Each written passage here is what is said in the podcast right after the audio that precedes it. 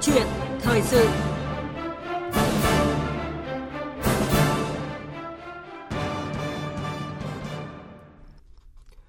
Thưa quý vị và các bạn, trong những năm qua, công tác xây dựng pháp luật và tổ chức thi hành pháp luật ở nước ta đã đạt được nhiều thành tiệu quan trọng.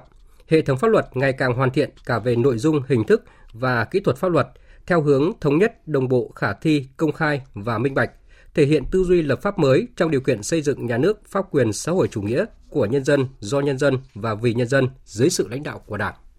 Tuy đạt được những thành tiệu như vậy, Thế nhưng đáng tiếc là hệ thống pháp luật nước ta hiện vẫn còn những bất cập hạn chế, đặc biệt là tình trạng lồng ghép, cài cắm lợi ích nhóm trong các văn bản quy phạm pháp luật để trục lợi, hay còn gọi là tình trạng tham nhũng chính sách. Chính vì thế mới đây, Đảng đoàn Quốc hội đã thành lập ban soạn thảo nhằm xây dựng dự thảo quy định của Bộ Chính trị về kiểm soát quyền lực, phòng chống lợi ích nhóm, tham nhũng tiêu cực trong xây dựng pháp luật. Và theo kế hoạch thì dự thảo quy định sẽ được báo cáo Ban chỉ đạo Trung ương về phòng chống tham nhũng tiêu cực trong tháng 12 tới. Và câu chuyện thời sự hôm nay với sự tham gia của Thiếu tướng Nguyễn Mai Bộ, nguyên Ủy viên Thường trực Ủy ban Quốc phòng và An ninh của Quốc hội, chúng tôi sẽ bàn về việc nhận diện lợi ích nhóm trong xây dựng pháp luật và những giải pháp để mà khắc phục. Quý vị và các bạn có ý kiến muốn tham gia với chương trình, hãy gọi điện cho chúng tôi theo số, số điện thoại 0243 934 1040. Và bây giờ xin mời biên tập viên Minh Khánh bắt đầu cuộc trao đổi với vị khách mời. Vâng. À, trước hết xin được cảm ơn Thiếu tướng Nguyễn Mai Bộ, nguyên ủy viên thường trực Ủy ban Quốc phòng và An ninh của Quốc hội đã tham gia câu chuyện thời sự của VV1 ngày hôm nay ạ. Xin chào quý quý giả Đài Tiếng nói Việt Nam. Vâng. À, thưa Thiếu tướng, theo ông thì có hay không tình trạng lợi ích nhóm chi phối công tác xây dựng pháp luật? Theo quan điểm của tôi thì với những cái mà tôi chứng kiến ở kỳ, ở cái nhiệm kỳ Quốc hội khóa 14 vừa rồi thì tôi thấy là cái yếu tố này đã có nhưng mà không nhiều. Vâng. Và à, đúng như là Thiếu tướng Nguyễn Mai Bộ à, vừa nói thì à, tình trạng lợi ích nhóm chi phối trong công tác xây dựng pháp luật là điều không thể phủ nhận và trên thực tế thì đã và đang tồn tại từ nhiều năm qua. Đây cũng là quan điểm chung của một số thính giả mà chúng tôi ghi nhận khi thực hiện cuộc trao đổi ngày hôm nay cái tình trạng tham nhũng chính sách vô hiệu hóa các hiệu lực hiệu quả của chính sách nhà nước và nó làm tổn hại cái môi trường đầu tư kinh doanh. Nó tạo ra một cái thế hệ những cái doanh nhân mà trả lợi dụng chính sách và tạo ra một tầng lớp những quan chức coi như là làm vô hiệu hóa chính sách hoặc là trục lợi chính sách cho bản thân mình. Trong cái thời gian vừa qua đó trong cái việc uh, xây dựng pháp luật uh, thì mình thấy rằng nó có những cái uh, lợi ích nhóm. Ví dụ như là trong cái việc xây dựng số chính sách đó, nó mang cái tính chất của bộ ngành thôi. Cho nên đó, đặc biệt đó là chưa thông qua giám sát và phản biện. Chính vì vậy đó chúng ta đã lọt qua một số các cái quy định pháp luật và chúng ta cũng phải sửa lại nhiều lần. Đánh giá hiện tượng ờ, phát sinh lợi ích nhóm vi phạm pháp luật xây dựng chính sách thì, là một cái câu chuyện không đơn giản. Đã đến lúc cần phải xem xét nhận diện ờ, xử lý để ngăn chặn phòng ngừa Vâng, ờ, thưa Thiếu tướng Nguyễn Mai Bộ, như các ý kiến vừa rồi ờ, chúng ta cũng có thể thấy là trong ờ, xây dựng, ban hành các cái văn bản về quản lý phát triển kinh tế xã hội, nhóm lợi ích có thể xuất hiện trong tất cả các cái công đoạn, các khâu rồi, rồi các bước từ đề xuất ý tưởng, lập kế hoạch, khảo sát nghiên cứu, hội nghị, hội thảo, kết luận, ra chủ trương, quyết sách đến hướng dẫn thi hành có lợi cho các địa phương đơn vị và quên đi hoặc là bất chấp lợi ích của cộng đồng. Uh, với việc cài cắm lợi ích nhóm trong xây dựng pháp luật như vậy thì uh, sẽ gây ra những cái hệ lụy tiêu cực gì cho xã hội thưa ông ạ? Trước hết thì tôi khẳng định với những cái hệ lụy mà các thính giả Đài Tiếng Nói Việt Nam vừa mới trình bày vừa mới nêu đấy vâng. và tôi xin bổ sung một cái câu chuyện như này trước hết thì có thể nói về cái hoạt động xây dựng pháp luật ấy thì cái nguyên tắc xây dựng luật nó đã bị xâm hại nó tạo ra những cái văn bản pháp luật là trồng chéo mâu thuẫn. Vâng. và từ cái trồng chéo mâu thuẫn đấy nó cản trở cái sự phát triển lành mạnh của nền kinh tế. Nó nó tạo ra những cái trục lợi về mặt chính sách. Và như vậy là cái tham nhũng từ chính sách nó đã biến thành là tham nhũng kinh tế tham nhũng tiền tài. Câu chuyện tiếp theo nữa là cái chức năng quản lý nhà nước của các bộ ngành đã đã đã có sự xung đột. Và nó là cái cơ cơ chế để cho một số cái bộ ngành trục lợi chính sách đấy để thực hiện cái tham vọng trong cái việc mà biến cái chính sách thành cái lợi ích kể cả lợi ích vật chất lẫn lợi ích chính trị của cái bộ ngành mình. Vâng. Cái tốn kém tiếp nữa đó là cái tuổi thọ của văn bản quy phạm pháp luật nó không cao. Và từ đó thì nó dẫn tới cái câu chuyện là lại tốn kém kinh phí để cái việc xây dựng văn bản pháp luật mới thay thế để mà khắc phục cái bất cập đấy. Vâng. À, ngoài những hệ lụy tiêu cực như là ông vừa cho biết thì có một điều rất là nguy hiểm nữa, đó là lợi ích nhóm tấn công vào đội ngũ cán bộ đảng viên thông qua các hành động hối lộ rồi là quà biếu, quà tặng, làm cho một bộ phận cán bộ đảng viên mất đi vai trò tiên phong, à, gương mẫu, giảm sút ý chí chiến đấu và trở thành à, kẻ đồng lõa làm trái với nguyên tắc đường lối của Đảng, chính sách pháp luật của nhà nước. À, thưa Thiếu tướng Nguyễn Mai Bộ, ông có bình luận gì thêm về điều này ạ? Tôi bình luận thêm ở cái điểm như này. Trước hết là lợi ích nhóm này thì nó nó nó nó cho một cái câu chuyện là những người mà manh nha để tạo nên xây dựng cái lợi ích nhóm đấy vốn dĩ họ đã là những cái nhân vật mà nói nặng lời ra đây là chính là những người đã phá vỡ nguyên tắc họ chính là những cán bộ đảng viên mà họ đã đã đã không vì dân vì nước để mà tạo ra cái đó vâng. sau đó mới từ cái ý tưởng chính sách đấy nó mới thông qua cái khâu soạn thảo văn bản rồi là thẩm tra thẩm định. Và đến lúc thảo luận thông qua nó thì với những cái gọi đến bây giờ mọi người cứ nói là cái chuyện gọi là vận động hành lang. Vâng. nhưng tôi nói thật đi kèm theo đó là quả biếu. Tôi cũng khẳng định luôn với tư cách là đại biểu hội thì tôi cũng đã được bộ ngành để vận động cái đó. Anh ơi em đưa cho anh tài liệu nhưng tôi nhìn thấy là đằng sau cái tài liệu đấy là có phong bì vâng. và trong cái đó tài liệu thì chúng tôi được phát rồi. Tôi trả lời ngay là xin thưa bạn là tài liệu tôi đã được phát rồi. Thế thì cái câu chuyện đấy tôi khẳng định đây là chuyện có thật. Từ cái vi phạm này nó dẫn tới cái vi phạm khác. Ừ. và quan trọng hơn là nó bằng cái cái cái đồng tiền đấy nó sẽ xuyên thủng cái sự công khai minh bạch rồi cái sự liêm chính của một số cán bộ đảng viên. Nếu nhanh không đứng vững trước cái sự cám dỗ của lợi ích vật chất mà các bộ ngành đã nhen nhóm cái lợi ích nhóm đấy. Vâng. À, rõ ràng là lợi ích nhóm thì bản chất là hành vi tham nhũng và luôn có mối quan hệ chặt chẽ với tham nhũng. À, mối quan hệ này thì được hình thành bởi ờ, sự kết cấu cấu kết giữa người những người có quyền lực trong hệ thống chính trị với những cá nhân à, hay là doanh nghiệp hay là một nhóm người bên ngoài à, nhằm tạo ra các cái quyết định hoặc là à, tìm cách tác động vào chính sách để mà đạt được à, lợi ích riêng của nhóm họ. À, trên thực tế thì à, những cái biểu hiện này rất là tinh vi. Vậy thì à, theo thiếu tướng Nguyễn Mai Bộ, làm sao có thể nhận diện được chúng thưa ông ạ? Tôi thì cho rằng là, vấn đề nhận diện này thì là nó là cái không khó. Vâng. cái khó hiện nay đó là cái việc tổ chức nhận diện hành vi này một cách công tâm khách quan. Cho nên cái câu chuyện phản biện độc lập và con người có tính độc lập để mà phản biện và cái việc tổ chức để những người độc lập này ừ, thực hiện cái việc phản biện này nó có ý nghĩa rất lớn trong việc phát hiện ra cái này. Bởi vì các tôi rất thấm thía một ừ, một một người đã từng nói là cái câu chuyện phản biện mà cái chính sách anh đưa ra anh hãy nói với những người người ta không phụ thuộc vào anh. Để xem là cái chính sách của anh được cái người không phụ thuộc vào anh ấy người ta phản biện xem anh có đúng hay không. Vâng. chứ còn anh nói ra với những người mà người ta phụ thuộc vào anh thì đương nhiên người ta lại phụ họ và hiện nay tôi được biết là trong cái việc mà mà xây dựng rồi thảo luận đặc biệt là cái hội thảo người ta chỉ mời những cái người mà ủng hộ cái quan điểm của người ta thôi. Vâng. cho nên là những cái người mà có ý kiến trái chiều ấy thăm dò ý kiến thấy là à ông này ông không ủng hộ. Cho nên là người ta không mời. Và không mời thì tới cái báo cáo của kết quả hội thảo cứ cho là hội thảo khoa học đi thì toàn ý kiến đồng ý. Vâng. nhưng vì lý do đây là toàn những người đồng ý mới được tham gia để mà mà mà soạn mà mà, mà hội thảo rồi thảo luận những cái đó thì tôi cho rằng ở đây nó là cái cách thức để mà chúng ta tổ chức nhận diện chứ còn nhận diện cái này không khó vâng. nhân dân chúng ta cũng rất là thông minh rất giỏi giang trong việc mà chúng ta đánh giá được những chính sách đó vâng. À, quý vị và các bạn đang nghe câu chuyện thời sự với nội dung chống lợi ích nhóm trong xây dựng pháp luật với sự tham gia của Thiếu tướng Nguyễn Mai Bộ, nguyên Ủy viên Thường trực Ủy ban Quốc phòng và An ninh của Quốc hội. Quý vị và các bạn quan tâm muốn đặt câu hỏi hoặc là à, có ý kiến với vị khách mời thì có thể gọi đến số điện thoại là 0243 934 1040 và 0243 934 9483. À, chúng tôi xin nhắc lại số điện thoại là 0243 934 1040 hoặc 0243 934 9483. À, vâng, trở lại à, với cuộc trao đổi. À, thưa Thiếu tướng Nguyễn Mai Bộ, có nhiều ý kiến cho rằng là à, việc cài cắm lợi ích nhóm trong xây dựng pháp luật thì cũng là một trong những nguyên nhân khiến hệ thống pháp luật ở nước ta chưa thể đồng bộ à, và à, thiếu thống nhất, tính khả thi thấp, à, chậm đi vào cuộc sống, đặc biệt là có nhiều quy định của pháp luật vênh so với thực tiễn. À, quan điểm của Thiếu tướng ra sao về vấn đề này ạ?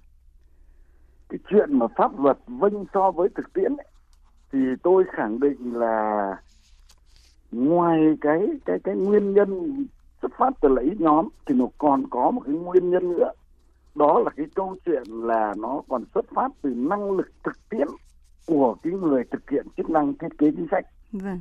đồng thời cái câu chuyện nó là cái sự sự thay đổi của đời sống xã hội hàng ngày ấy thì cái câu chuyện đấy là nhiều khi chính sách không theo đuổi kịp thì cái chuyện đó tôi cho rằng nó cũng là một nguyên nhân khách quan vâng. nhưng cơ bản ở đây là năng lực của người thiết kế chính sách và như đã nói ở trên thì cái lợi lợi ích lợi ích nhóm này nó vâng. sẽ dẫn tới là mâu thuẫn trồng chéo trong một cái hệ thống văn bản pháp luật thì nó gây ra những hệ lụy mà chúng ta đã đề cập ừ, lúc trước rồi. Vâng và ờ, chúng ta thực hiện quản lý xã hội bằng pháp luật mà văn bản quy phạm pháp luật không phục vụ cho đại đa số người dân mà chỉ nhằm phục vụ lợi ích của một nhóm người thì rõ ràng là sẽ dẫn tới những cái hệ lụy vô cùng nguy hiểm cho xã hội như ờ, như ông vừa phân tích. Vậy thì theo ông vì sao có tình trạng này và khi việc xây dựng ban hành các cái văn bản quy phạm pháp luật qua rất nhiều khâu, nhiều bước với quy trình cũng rất chặt chẽ? Ở đây cái câu chuyện của nó là cái quy trình xây dựng pháp luật thì tôi cứ tạm gọi là nó là hai cái giai đoạn chính giai đoạn thứ nhất là giai đoạn dự thảo và giai đoạn thứ hai là ban hành. Đây là hai giai đoạn lớn và trong từng giai đoạn lớn đó thì nó còn có các giai đoạn nhỏ. Vậy thì cái câu chuyện nguyên nhân của nó ở đây cái chất lượng nó không cao nó xuất phát từ đâu? Thì tôi đánh giá cái yếu tố con người là quan trọng nhất. Vâng. con người ở đây đó là chất lượng đội ngũ cán bộ làm cái cái cái việc xây dựng pháp luật thẩm định pháp luật thẩm tra pháp luật. Và cái nữa đó là cái sự thiếu công tâm trong việc xây dựng pháp luật. Và có lẽ cái sự thiếu công tâm này chính nó là một trong những cái lý do để mà mà mà mà đảng nhà nước bây giờ đang quan tâm đến việc chống đẩy nhóm. Vâng. và cá biệt ở đây là có cái sự nhầm vai. Đó là nhầm vai ở cái chỗ là sinh ra cái cơ quan A này là anh là thẩm định sinh ra cái ủy ban hội đồng dân tộc này của quốc hội là anh thẩm tra. Có nghĩa là anh phản biện và thiết chính sách. Nhưng anh lại nhầm vai cái chỗ là anh phụ họa cái đó. Vâng. anh không phản biện. Thế thì tôi cho rằng đấy là những cái cái cái cái cái nguyên nhân lớn mà nó dẫn tới cái, cái hệ quả của việc là hệ thống pháp luật vừa rồi. Vâng. có những cái bất cập. Dạ À, vậy khi phát hiện có những cái quy phạm pháp luật bị chi phối bởi nhóm lợi ích thì à, chúng ta cần phải xem xét trách nhiệm của các đơn vị cũng như là cá nhân có liên quan như thế nào thưa thiếu tướng ạ? Thì rõ ràng ở đây là tôi lại chia cái cái cái đó ra thành ba công công đoạn xây dựng dự thảo pháp luật. Rồi là thẩm định và thẩm tra. Thì cái câu chuyện của nó lợi ích chi phối ở đây thì nó có ba nhóm chủ thể. Nhóm chủ thể thứ nhất là nhóm chủ thể xây dựng dự thảo luật nhóm chủ thể thứ hai đó là cái hoạt động thẩm định của bộ tư pháp và các cơ quan liên quan vâng. và nhóm thứ ba đó là cái hoạt động thẩm tra của hội đồng dân tộc và các ủy ban của quốc hội thế bây giờ chúng ta xử lý là xử lý ở cả ba công đoạn này thì nó mới ra được một cái văn bản có hiệu lực cao mà nó không mâu thuẫn với những cái văn bản pháp luật trước đó. Vâng. Vâng, à, thưa thiếu tướng, những nguyên nhân của tình trạng có lợi ích nhóm chi phối cho công tác xây dựng pháp luật thì à, cũng đã được à, chúng ta phân tích. Vậy thì theo ông cần có những cái giải pháp nào để có thể khắc phục hiệu quả cái thực tế này? Tôi cho rằng ở đây thì có ba cái nhóm giải pháp. Nhóm giải pháp thứ nhất đó là chúng ta khắc phục cái hạn chế bất cập ở cả ba khâu. Đó là khâu xây dựng pháp luật, khâu thẩm định pháp luật và khâu thẩm tra pháp luật. Cái nhóm giải pháp thứ hai đó là chúng ta xử lý trách nhiệm của người đứng đầu. Được. Có lẽ bây giờ chúng ta hỏi một cái câu là cái việc mấy cái luật dự thảo luật mà mà mà quốc hội khóa 14 các bác không thông qua. Thế bây giờ chúng ta xử lý ai lý ai chưa? Chưa xử lý ai cả. Mà rõ ràng ở đây có câu chuyện lợi ích nó thể hiện rất rõ nét cả xã hội lên án. Tất cả các đại biểu quốc hội rất là gây gắt. Và người ta thể hiện cái quan điểm của người ta được nhân dân ủng hộ. Đó là người ta không nhất trí thông qua những luật đấy. Okay. thế bây giờ tôi xin hỏi nó đã xử lý ai trong trường hợp này chưa trong các khâu cái câu chuyện thứ ba, giải pháp thứ ba, đó là chúng ta chọn người làm công tác xây dựng pháp luật. Người làm công tác xây dựng pháp luật phải có hai, có có hai cái yêu cầu. Một là về kiến thức pháp luật. Hai là anh phải có bản lĩnh. Đó là, đặc biệt là đối với cơ quan thẩm định và thẩm tra là phải có bản lĩnh trong việc thẩm định và thẩm định, tức là phản biện và anh thiết kế chính sách thì đấy là ba cái nhóm giải pháp mà tôi thấy rất là quan trọng như vậy. Dạ vâng. Và cùng bàn về nội dung này thì chúng tôi cũng đã nhận được ý kiến của thính giả. À, xin chào thính giả. Vâng ạ, xin chào MC ạ. Vâng, thính giả có thể giới thiệu um, tên của mình và thính giả có ý kiến uh, muốn đặt uh, câu hỏi với khách mời ạ. Vâng, à, là tôi là công dân Trần Trung Thành ở Vĩnh Phúc. Vâng. Thì uh, qua ý kiến của thủ tướng Nguyễn Mai Bộ cũng như là biên tập viên dẫn chương trình ấy, thì và một số ý kiến đóng góp của các chuyên gia kia cho ý kiến ấy thì thứ nhất là tôi rất đồng tình với quan điểm của thủ tướng cũng như là Nguyễn Mai Bộ cũng như là chuyên gia về vấn đề mà liên quan đến cái, cái, cái soạn thảo văn bản có phần lợi ích nhóm trong cái vấn đề soạn thảo văn bản cũng là công dân cũng là người trong đi làm việc và nhiều lĩnh vực về vấn đề này tôi thấy là cái vấn đề mà thủ tướng đưa ra là cần phải cho như những người có những quan họ độc lập về vấn đề mà liên quan đến vụ việc để tham gia đóng góp bởi vì nhiều khi họ là những người chịu tác động bởi những văn bản đấy ừ. và cái vấn đề nữa là vừa rồi quốc hội cũng đã đưa ra ý kiến là lên mời hoặc là nên to mời những người họ có liên quan đến vụ việc hoặc là có, uh, vấn đề độc lập họ có hiểu biết pháp luật để tham gia cùng vụ việc và có thể giải quyết để bởi vì họ là những người chịu tác động họ có thể đóng góp ý kiến để xây dựng soạn thảo văn bản và có ý kiến phản biện để pháp luật được tốt hơn thì mong là thủ tướng Nguyễn Độ cũng như các chuyên gia có ý kiến gì về vấn đề này ạ để cho công dân và những người chịu tác động bởi những văn bản đấy họ cùng được biết được hiểu ạ. Vâng.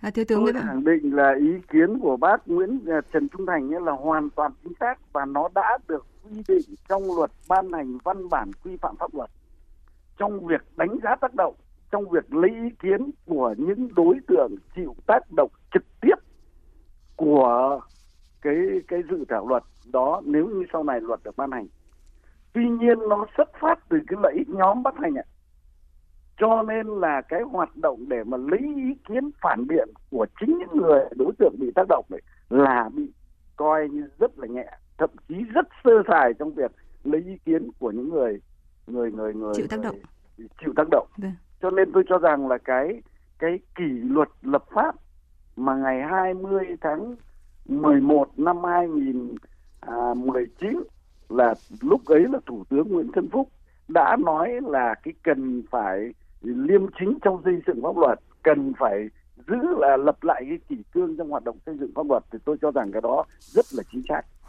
Vâng. À, Thiếu tướng cũng vừa nhắc đến à, sự liêm chính rồi là kỷ cương trong công tác xây dựng pháp luật. Nếu như mỗi cơ quan, mỗi cá nhân có trách nhiệm trong công tác xây dựng pháp luật à, đều đề cao sự liêm chính thì câu chuyện lợi ích nhóm chi phối công tác xây dựng pháp luật chắc chắn là sẽ không tồn tại phải không ạ, thưa Thiếu tướng ạ? Đúng nó là như thế, bởi vì giờ cái yếu tố tinh thần thì cái cái ờ, ờ, nó nó nó mang cái tính chất gọi là gì rất quan trọng trong hoạt động xây dựng pháp luật ở đây nó chính là cái yếu tố liêm chính của con người. Vâng. bởi vì con người mà không có liêm chính ấy, thì phát biểu là như vậy cả vũ lắm anh em. Phát biểu một cách trơ chẽn phát biểu một cách là không cứ coi như người khác người ta không biết. Thậm chí những người khác người ta biết người ta phát biểu rất cay gắt rồi nhưng mà các vị vẫn do không có liêm chính.